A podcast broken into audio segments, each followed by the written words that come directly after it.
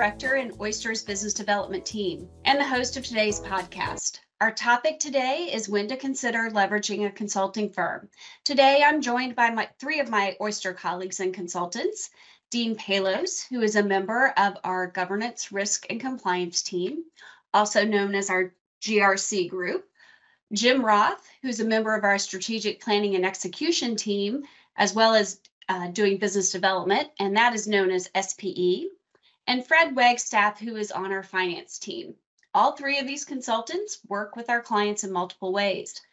You can learn much more about Dean, Jim, and Fred, as well as all the Oyster consultants by visiting our website at www.oysterllc.com. Today, we'll be discussing the many circumstances that cause the firms that we work with to make the decision to bring in a consulting firm. Now, I know some of you out there only see dollar signs when you think about bringing in a consulting firm. Let's dig in and share the who, what, when, where, why, and how our clients benefit. Jim, why don't we start with you? From your perspective, could you just take a few minutes and share the types of pain points that you uncover and that we solve for as we're working with our clients? Thanks, Gina. You know, I think I could speak for Dean and Fred to say that we're excited to join you today we really wanted to share some of the trends that we've been noticing from our client base, as well as both the opportunities and challenges that they've been experiencing to date.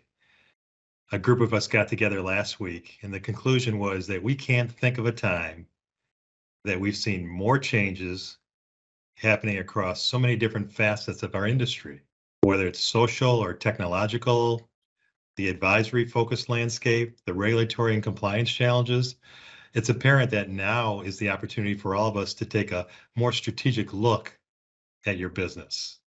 And many third party firms like Oyster stand ready to help with these tasks, many of which are outside of the core competencies. You know, we're in the midst of a number of technology developments, and we don't think we've yet to seen what the end state is going to look like.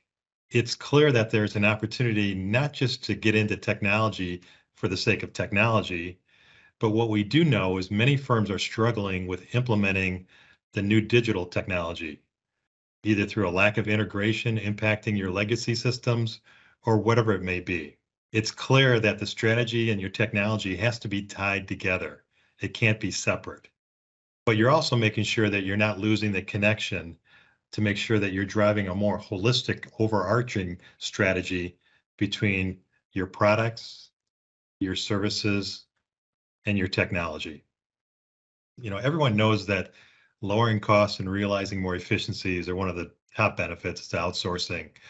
But especially in the midst of the current economic uncertainty, you know, outsourcing or leveraging a third party support is really at the top of mind. But it's really up to you whether now is the right time or not.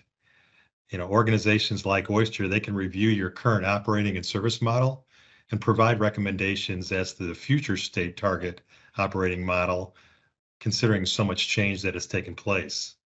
What our analysis, Gina, normally involves is that we review the current business practices, the products and services that are being offered. We look at the operations, we look at the custody processes, we look at technology, we look at compliance, we look at sales supervision. All that's kind of included into that, doing somewhat of a third party assessment, an independent view comparing your organization with other firms of comparable size and scale to make sure that it's aligned for that future state going forward. So that that's that's one element that we've really seen it's it's really proven to be beneficial. The other thing is we conduct this what we call the current state assessment or the CSA. We confirm an understanding of the intricacies of the various lines of business of your firm. This allows our team to confidently build out a, a foundational business case for most practical options, providing your firm's leadership with a more reliable, accurate recommendation to consider, you know, how you're going to adjust your business going forward. The other area that has become quite popular is the trading and market access. And taking a proactive look at your market access program, that obviously could save you some time and prevent some regulatory headaches in the future. You know, how a firm determines the capital limits around its proprietary trading, how those limits are set, how the capital is allocated, and how it's monitored throughout the day those are all components that we look at it. So those are a couple more examples, Gina, that other firms have found to be beneficial. So, um, Dean, how about you?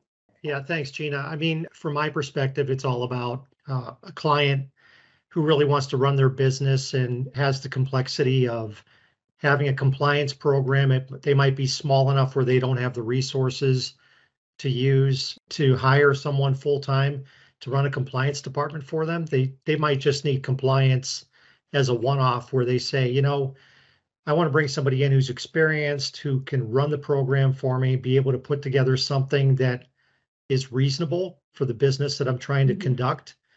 And I'm going to focus on other things such as how I run my business. You're in the business to to raise money. You might be an investment advisor, a small investment advisor, and you're focused on your clients and you want to make sure that they're taken care of. And you don't have the time to spend where there's changes in rules that may come up and you you're spending a lot of time away from what the norm is for your business structure, right? You want to be able to to run your business appropriately and not have to worry about the complexities of how do I keep up with the rules? How do I keep up with what we should be doing from a compliance standpoint so that a regulator is seeing that things are managed properly?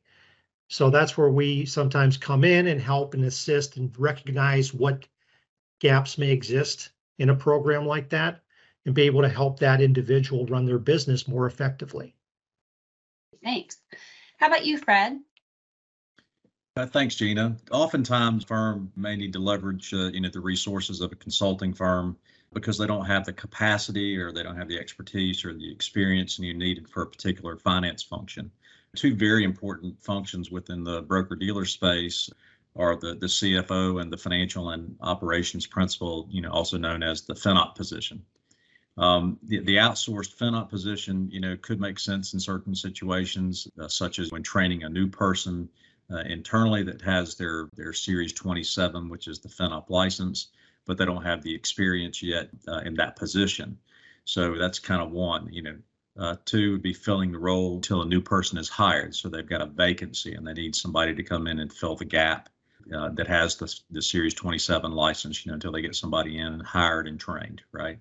There's also FinOp role does not require a you know full-time position. And that's, you know, you see that in a lot of cases in smaller broker dealers where it doesn't take a full-time position to actually do the work for that. So that's where a, you know an outsourced FinOp you know could really make sense because it's a lot cheaper to outsource that function than having a full-time position with the salary and benefits and all the other overhead expenses that go along with that. In the FinOp support group, we that would encompass a lot of different situations, if you will, and that that's not necessarily the normal monthly recurring, you know, FinOp filing regulatory reports and that sort of thing. Uh, but would be, you know, the the firm's going through some type of a, you know, business change. You know, you have, you know, systems conversion or an acquisition or just things like that, right? That where you have a, a need for somebody that has that expertise, you know, to come in and uh, and help the the FinOp staff or the uh, or the accounting staff to go through that process and uh, analyze the the things that are needed for different the, the, different changes that are taking place from a finance perspective. And then lastly is the, fractional CFO position, and that's um, that may make sense for a firm that's in a, a, startup phase or an initial phase of a company where they don't have the need for a full-time, you know, CFO. Uh, kind of the same thing. You're outsourcing it, therefore you're you know you're cutting your expenses from a full-time salary position as well as benefits and other overhead costs. Another reason we find firms coming to us as a consulting firm is for validation. Can you all speak to that? I can I can start by just saying that there are firms out there that want us to test how they're doing. They uh, may want us to come in and take a look at their program and say, "Hey, Dean, uh, how how does this look?" I mean, we're a little concerned about certain areas of our compliance program, our supervisory program. We'd like you to come in and conduct a gap analysis or conduct an annual review of our firm and be able to identify any things that you feel need additional implementation or change so that we can have a more effective program in place. There are things like just an annual review of, of a broker dealer, the 3120 reviews that give a lot of our clients some comfort in knowing, hey, you know, they've looked at everything involving our program. They're on the outside, we're on the inside. We may not see something that they've identified that could be an issue for us. Another important component is looking at your clearing or your custodial relationship as it im- impacts almost every facet of your day-to-day business today. And as a broker dealer or a registered investment advisor, your dependency on this relationship is paramount. Why? Because it touches your clients, the advisors, and how you manage your business. You know, when most people think of a clearing relationship, the first thing they really think about is the technology platform. You know, years ago, firms were content with a one size fits all platform. And, and now there's a multitude of choices because many of these offerings, they're tied into a CRM system, a portfolio management system, a risk and compliance platform, aggregation vehicles, and trading systems. So the point is, is that we've got the expertise knowing the number of clearing and custodial relationships to kind of do that assessment on your behalf to see if it's realistic based on your current relationship with them, what they're doing right, what they could be doing, and improving upon the service level, as well as looking at you know the pricing and the economics of these relationships, as it's really important. So hopefully those additional comments are, are beneficial. They are. Thanks so much, Jim. So what should what should firms look for when they're looking for a strong consulting firm? What are the kinds of things that they should think about as they're out there searching for someone to help them with all these various things that we've talked about? I would say, you know, one of the things would be um, a, a range of services that a consulting firm could bring to the table and to help to help them so that hear that one stop shopping it sounds kind of corny but truthfully the more that a consulting firm knows the client that they're working with the more they're able to help and in a more efficient way. So having the broad range of things. Some of the other things and would love to get some input from you guys on this but let's talk about we've touched on a little bit too but let's talk about the industry experience and just knowing what's going on out there what's going on with the regulators what's going on with their competitors you know with you know what are best practices in the industry. Let's talk a little bit about that and and what what a firm should look for when they're thinking about a consulting firm as it relates to that Sure. Gene, I'll jump in on on that one. And you know, you've got these specific talents within each of the groups, right? You have these subject matter experts. You've got a lot of experience, uh, or hopefully a, a, good consulting firm will have a lot of experience, right? So that brings a lot to the table, right? You, they've seen a lot, they've been there, they've done that, um, and I think that is just an invaluable service you know, that any strong consulting firm you know could bring to the table. Yeah, people have sat in the seats, right? I mean, they've Right. done the work. They know they know what to expect from being on the other side of the table from the regulators or whomever it might be. You took the words right out of my mouth, Gina, because it's the industry practitioners that have really set the difference between us and some of the other providers.